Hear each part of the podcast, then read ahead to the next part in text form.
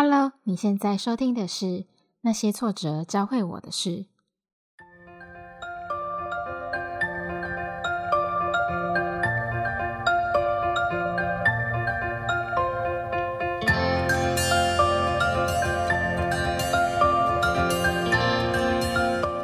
我是这个节目的主持人雷巴娜。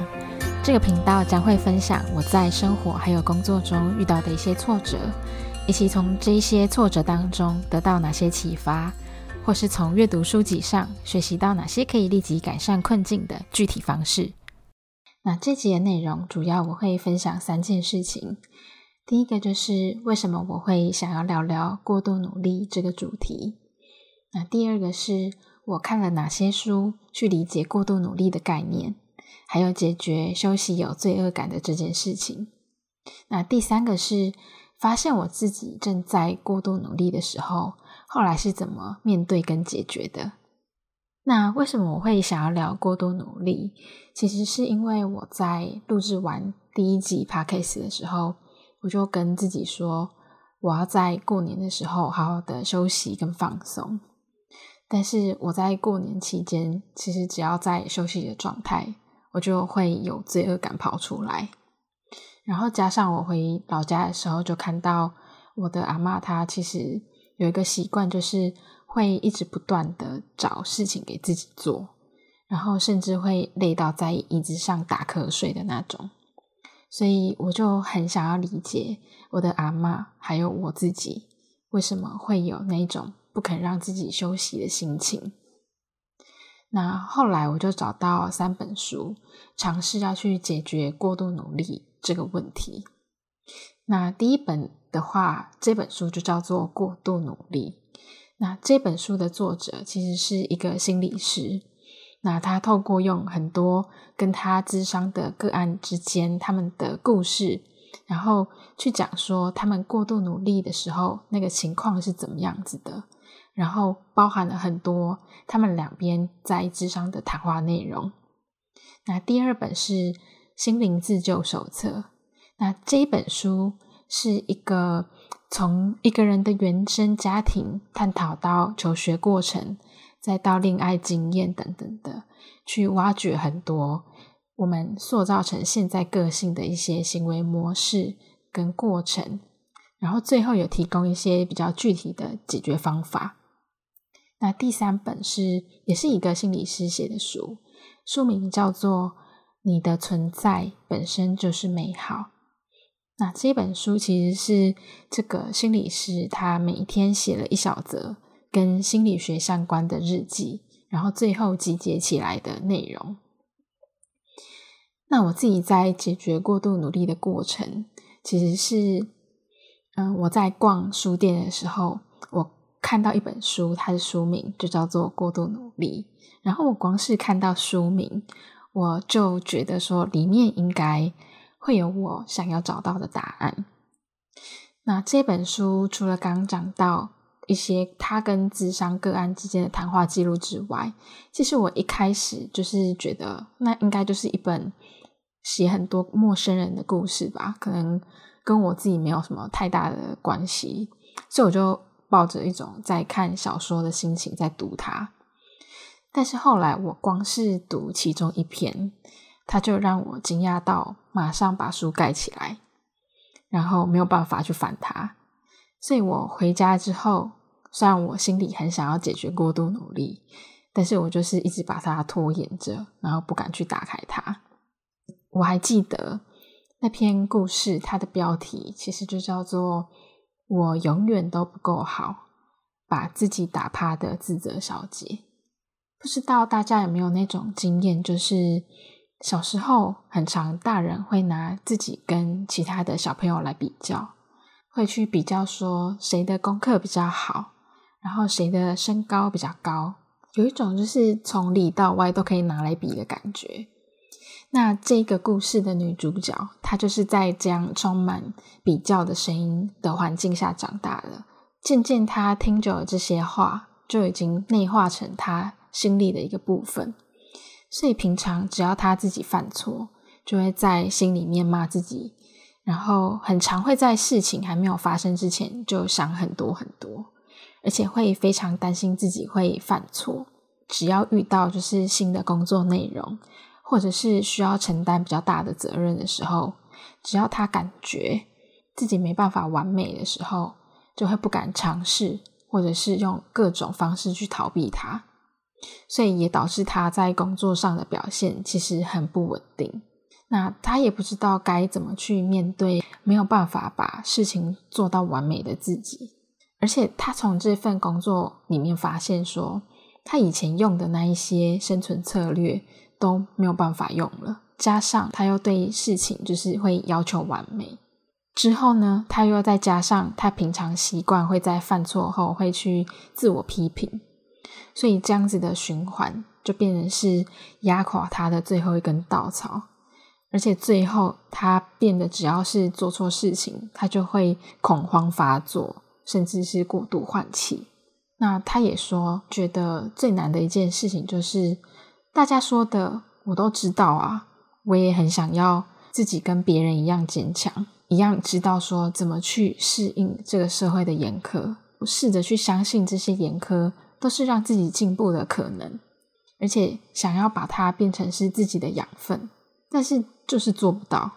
而且女主角这种心里知道，但是。就是做不到的感觉，让身体没有办法承受住这样子的创伤，而且这个创伤对她来说就已经是超乎过她能够承受的了。那这个智商师其实在看这个女主角的状态，他其实是用抗压性去解释的，但是他提出一个很棒的概念是，压力其实是主观的，因为女主角她的压力是来自于理想的自己。跟现实的自己这中间的差距，那这个差距如果越大，就越可能会造成压力。就像是不同的人，他们面对同一件事情，自我要求越高的人，就会越希望自己达到很高的标准。那这个压力是别人都没有办法想象的，因为对自己失望，或者是别人对自己失望。这样子的痛苦是非常难以承担的。那我自己去年在工作的状态，其实就跟这个故事有一点像，虽然没有这个女主角这么严重，但其实我那时候从早上工作，呃十点工作到晚上七点，然后我会在七点之后再偷偷跑到咖啡厅去工作，偷偷加班到可能一一点甚至两点。然后我其实都完全不敢跟我的主管说，我为的就是想要想办法去营造那种我都做得完，然后不想要承认自己做不到，然后不想要让自己失望，也不想要让任何人失望。那一直到后来，我就发现说，我自己在生活上对于很多事情都变得没有感觉了。上班的时候没有办法好好的思考跟说话，也忘记快乐是什么感觉，只觉得活着很累，而且觉得自己每天就很像一个机器人，然后去上班下班。后来特别是看着自己以前很快乐的照片，就会觉得天哪，好好陌生哦，而且甚至有一点已经忘记自己是谁的感觉。所以那时候的我，就是在这样子过度努力的状态下，一直在挣扎，一直不断的把别人的需求摆在自己前面，也不知道怎么去跟别人求助。那《过度努力》这本书，它的作者其实因为他自己本身是心理师，他说他不太会用疾病的观点去看一个人的症状，比较会用适应。的观点来看，因为心理上的症状，除了体质上的影响之外，也或许是目前生活的适应上面临到一个极大的压力，还有自我要求，导致他会身心没有办法负荷他，但是又希望自己或别人的期待都能够达到这样子的要求。所以身体就会借由发展出一些心理症状，去平衡跟疏解掉那些没有办法说出口的压力。那这样子的症状跟行为，的确是会造成生活上的很多问题，但是这却可能是身体跟心理唯一能够和过度努力到没有办法注意自己的我们的一个对话方式。那其实他是想要提醒我们，该好好检视目前的生活是不是有事情不对劲。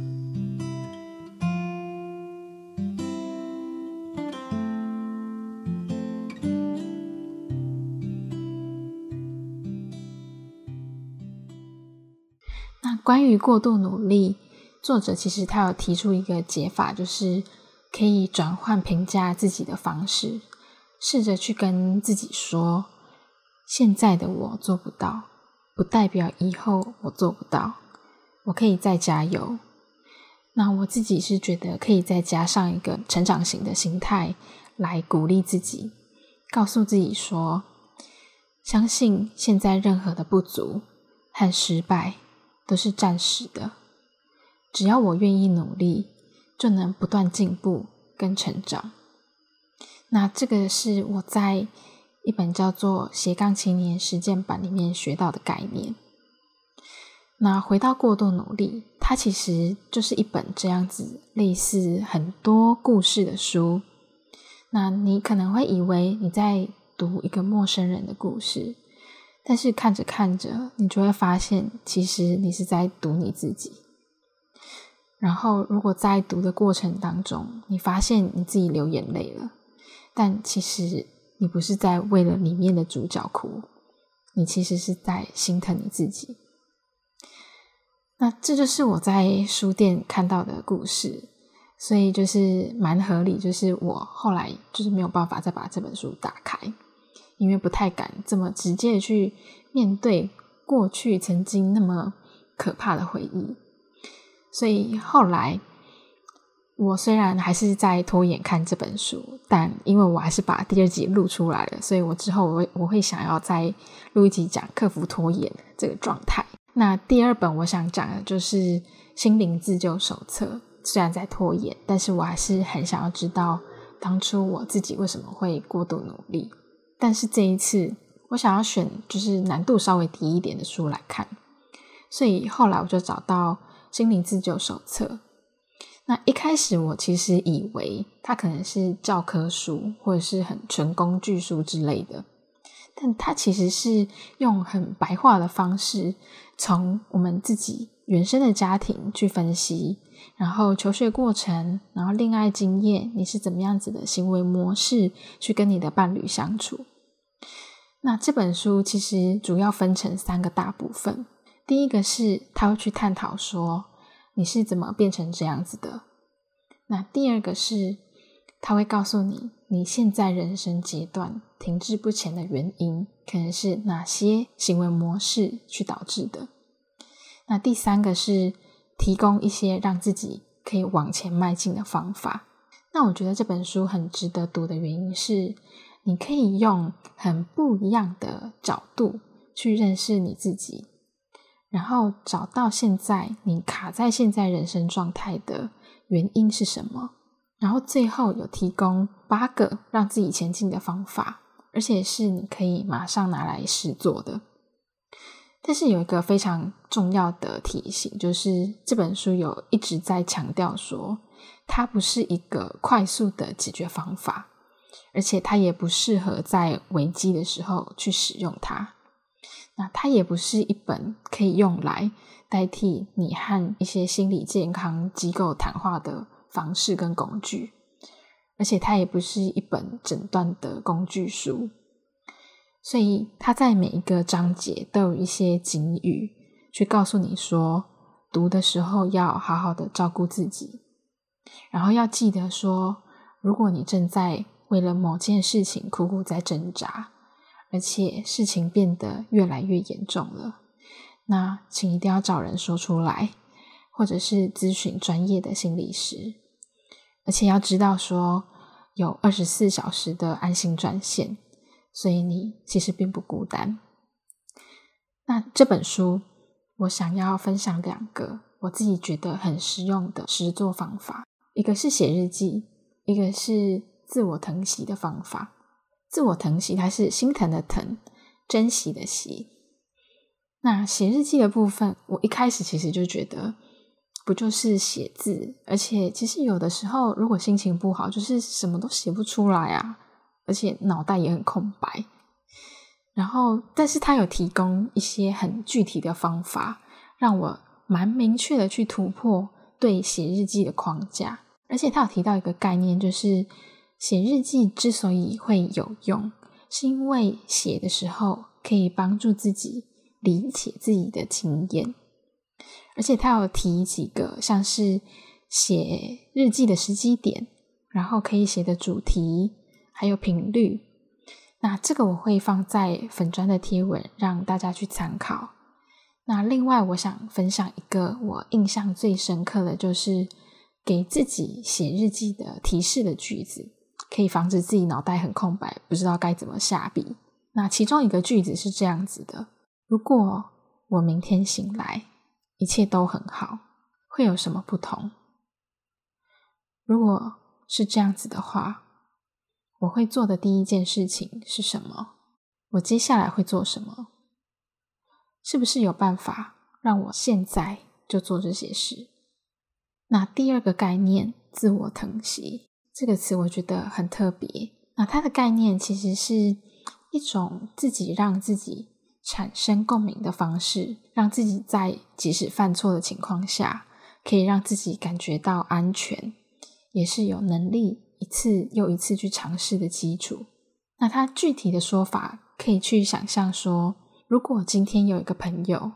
来找我们说他们正在挣扎的事情，或者是说他们犯了什么错误啊，或是看起来只是很累，那这个时候我们会怎么做？你可能会静静的听他说，然后需要的时候你会鼓励他，甚至跟他们说你有多好，你有多棒等等的。那如果需要建议的话，我们也会用比较同情跟仁慈的态度去建议他们，甚至会伸手去抱抱他们。但是换成我们自己对自己说话的时候，就不是这样子，反而就是像恶霸，不是朋友。那我们会这样子对待自己。这本书有讲到，其实有四个原因。第一个就是我们会觉得同情自己是软弱的。而且可能会让我们变得懒惰。第二个是我们在小时候可能没有得到过同情，所以不知道同情是什么样子的。再来就是以前我们可能在情绪激动的时候是被忽视的，是被拒绝的，是被轻视的。那最后一个就是，其实考虑善待自己，然后对自己仁慈，就代表着自己是不完美的。那其实这件事情对很多人来说都是非常可怕的。那自我疼惜，它具体的实作方式其实有蛮大量的文字需要跟着去做，所以建议可以直接看书。那我觉得我自己在练习的过程当中，有发现说，他这个练习方式不会让自己沉溺在就是一直觉得自己好棒棒的甜言蜜语里面，然后让自己过度放纵。反而会让自己更有动力，去努力实现我们想要和需要的东西，而且可以允许自己从错误中去学习，在需要的时候去支持自己，而且会懂得休息跟照顾自己的身心需求，还可以更增强自己跟别人建立连接的能力。那自我疼惜，它有三个很重要的概念。我觉得其实光是知道这三件事情，就已经非常的有帮助了。那第一个就是自我仁慈，它的意思是说，去认识人生会有的挣扎跟苦难，然后不要去否认这个体验，反而要允许它进来，然后提供自己在那一刻需要的东西。去让自己感觉到舒缓跟安心。第二个是人性共同，意思是说，承认所有的人都会犯错，我们都是尚未完成的作品，我们偶尔会犯错，会挣扎，但是不是用指责的方式去指责自己，或者是把自己孤立起来，像是说避免去觉得自己是失败的、有缺陷的，或者是自己有什么问题。那第三个是觉察信念，觉是感觉的觉，观察的察，心情的心，思念的念，意思是要观察我们的想法、感觉，还有冲动，然后试着放慢一切的脚步，选择专心处在此时此刻。那这本书除了写日记跟自我疼惜的方法之外，还有一个我觉得蛮棒的，就是提供自己一个在犯错之后原谅自己的对话方式。那他对话的内容是这样子的：对于发生的事情，我不感到骄傲，但我知道我已经尽力了。我是以当时知道的唯一方式行事，而且我正在学习原谅自己。那如果你会感到恐慌的话，可以告诉自己说：“我正在学习，我可以善待自己，而且我值得被关心。”然后可以把这两件事情写成便条纸，贴在一个你平常看得到的地方。其实我自己在读心灵自救手册的时候，一直在问自己一个问题：就是真的有必要去面对自己的负面情绪吗？因为书里面不断的在提醒说，在读的过程要照顾好自己，然后慢慢来，因为可能会引起自己很多意想不到的情绪，因为这是一个在深入挖掘你的过去还有现在，一直到我看到一段话，有解答到我觉得有没有必要，就是有时候我们会因为过去而挣扎。有时候我们会因为现在而挣扎，有时候我们只有透过解决我们的过去，才能向前走。有时候我们只需要有人教给我们使用的策略，就可以对我们有所帮助。那其实刚刚提到过度努力跟心灵自救手册，其实他们都有一个共通点，就是都在讨论接受治疗这件事情。那心灵自救手册，其实这个作者他说他会写这本书，就是因为他意识到，并不是说所有的人都可以接受治疗，但是治疗跟这本书提供的方法，其实它的差异性是非常大的。因为治疗是需要根据你的需要去打造，所以接受治疗可能是该考虑的重要的事情。像是如果你正在经历持续的恐慌。然后有让你害怕，也影响到你生活的思维，或者是你自己会对自己恶言相向，或是正在和世界上的偏见跟痛苦搏斗。但是治疗其实也适用在希望说更了解自己，还有了解自己的行为模式、人际关系等等的层面。但其实有些正在挣扎的人，只需要一些正确的支持。然后一些心理咨询，帮助他们理解自己的经历，还有一些可靠的应技巧，就可以度过那段时期了。但重要的是，治疗会不舒服，但是拒绝治疗也同样会不舒服，而且长期下来，拒绝治疗反而会更加的痛苦。那大家也都知道，像 YouTuber 阿迪，他其实也有分享他接受治疗的经验。然后我会在说明栏附上一个心理师媒合平台的连接。那如果你正在考虑要不要接受治疗，那可以先用这个管道先评估看看。那最后我想分享，我觉得这两本书带给我的价值主要有三点吧。第一个就是理解关于抗压性这件事情。因为压力它是主观的，它来自理想的自己跟现实的自己中间的差距，差距越大，就越可能会造成压力。然后第二个是这两本书都可以帮助自己去更认识自己，然后理解自己的行为模式怎么去从小到大塑造出来的。那最后一个就是一些比较实用的向前迈进的工具，一个就是写日记的方式。可以帮助自己理解自己的经验。第二个是自我疼惜，让自己跟自己产生共鸣，不要去否认你现在遇到的挣扎跟苦难，反而允许他进来，提供自己那一刻所需要的东西。再来就是犯错之后原谅自己的对话方法。那我想回到我一开始想要录这一集的原因，就是想要理解我自己跟我的阿妈。休息会有罪恶感的这件事情，那其实我在看前面提到的那两本书啊，我有隐约觉察到可能是什么样子的原因，但是我不太确定。后来我在意外之下看到了一个心理师写的书，它书名就是《你的存在本身就是美好》。那我无意间有翻到一个概念，其实蛮惊讶到我的，就是关于工作上瘾症这个说法。那它其实有三个特征，一个就是常常会觉得工作做不完，常常觉得活在代办事项里面，而且休息的时候。会有罪恶感，工作反而是舒压的方式。再来第二个就是会很在意自己的表现，而且很重视别人给的回馈，胜过于自己做了些什么。再第三个就是会觉得自己的表现要在某一个水准之上，才值得被爱、被尊重，而且很难活在当下，也不容许自己出错。那总而言之，就是不够爱自己。那关于爱自己，我其实有听过一个说法，就是爱自己其实有分成三个层面。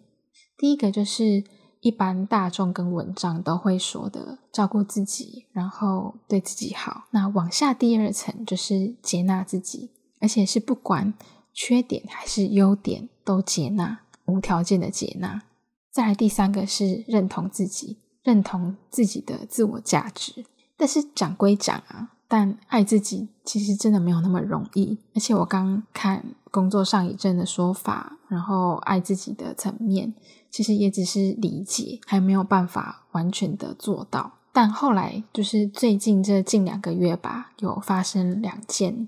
非常冲击我的事情，让我真的就是近乎彻底学会爱自己的概念。像我之前下班之后，其实都会走一个小时的路回家。当成是一个运动的方式，然后大概持续了半年左右。我就走路回家的时候，某一天我就突然膝盖觉得非常的痛。后来只要走路超过十分钟，我就一定要停下来休息。那你可以想象，对一个人的生活会造成多大的影响？那后来我去看医生之后，就发现哦，医生就说是软骨磨损。然后后来也花非常多的时间在复健，还有物理治疗，所以整体我的生活步调完全就放慢下来了，而且花很多的时间去跟自己好好的相处，照顾自己。但是在我膝盖痛的期间，因为我不太能走太多路，所以我就骑车，就骑车的时候不小心出了车祸，虽然是我自己跟自己的车祸。但是我很幸运没有受伤，但是那一天身体受到的撞击力道，我真的在那一刻我差点以为自己要没命了。而且那一天我躺在急诊室，然后看着手上吊点滴的那个针筒，跟手上绑着的那个蓝色的手环名条，我那个当下真的觉得很对不起自己，而且我觉得我好想要好好的爱自己。因为如果我在刚刚失去生命了，我在生命的最后一刻，我都没有好好的爱过自己、接纳自己、认同自己，那我会有多遗憾跟多心碎。然后我就觉得我有缺点又怎么样？这一点都不重要了。我只想要无条件的去爱自己，然后觉得能够活着就很好了。所以从今往后，我只想要好好的对待自己。让自己快乐，而且每分每秒我都要活在当下，也觉得没有什么事情是比生命更重要了。那我会想讲这两个事情，除了是让我自己开始学会爱自己之外，其实这两个意外真的对我来说是生命当中的暴风雨吧，因为我没有办法去控制这两件事情会怎么去发展。但是我听过一个说法，是可以把暴风雨理解为美好的事情。那它的概念是，暴风雨来了，如果房子漏水，其实不是暴风雨让它漏水的，而是原本的房子结构有漏洞，只是暴风雨一来，这个漏水的现象才让你看见有漏洞。就很像我的膝盖吧，不是那一天突然受伤的。而是我平常走路的方式，然后坐姿、站姿等等的，都在伤害我的膝盖。只是透过这件事情，去让我看见它、重视它，然后调整它。那骑车的意外，其实就只是在提醒我说，要更活在当下，然后把握每一天，甚至把每一天都当成是一个新的开始。不知道正在听这个节目的你，正在经历什么样子的暴风雨？但是都希望这个讯息可以提供一个看待暴风雨的角度。也许这个时刻发生的经历，只是要告诉自己需要调整些什么。那节目的最后，我想改编《过度努力》的作者给读者的一段话送给你，就是如果过度努力这四个字，在茫茫的帕克斯大海当中，你看见了它。它深深扎痛了你，或是你感觉到内心有什么东西被看见了，被触动了。或许我们想要的不是停止过度努力的方法，而是渴望和这样的自己说说话。不是想要和其他人一样，一天到晚检视自己，说我表现的好不好，而是想问问这么辛苦努力的自己，现在的你好不好？如果你愿意和我一起翻开今天读到的书，一起问问自己：今天的我好吗？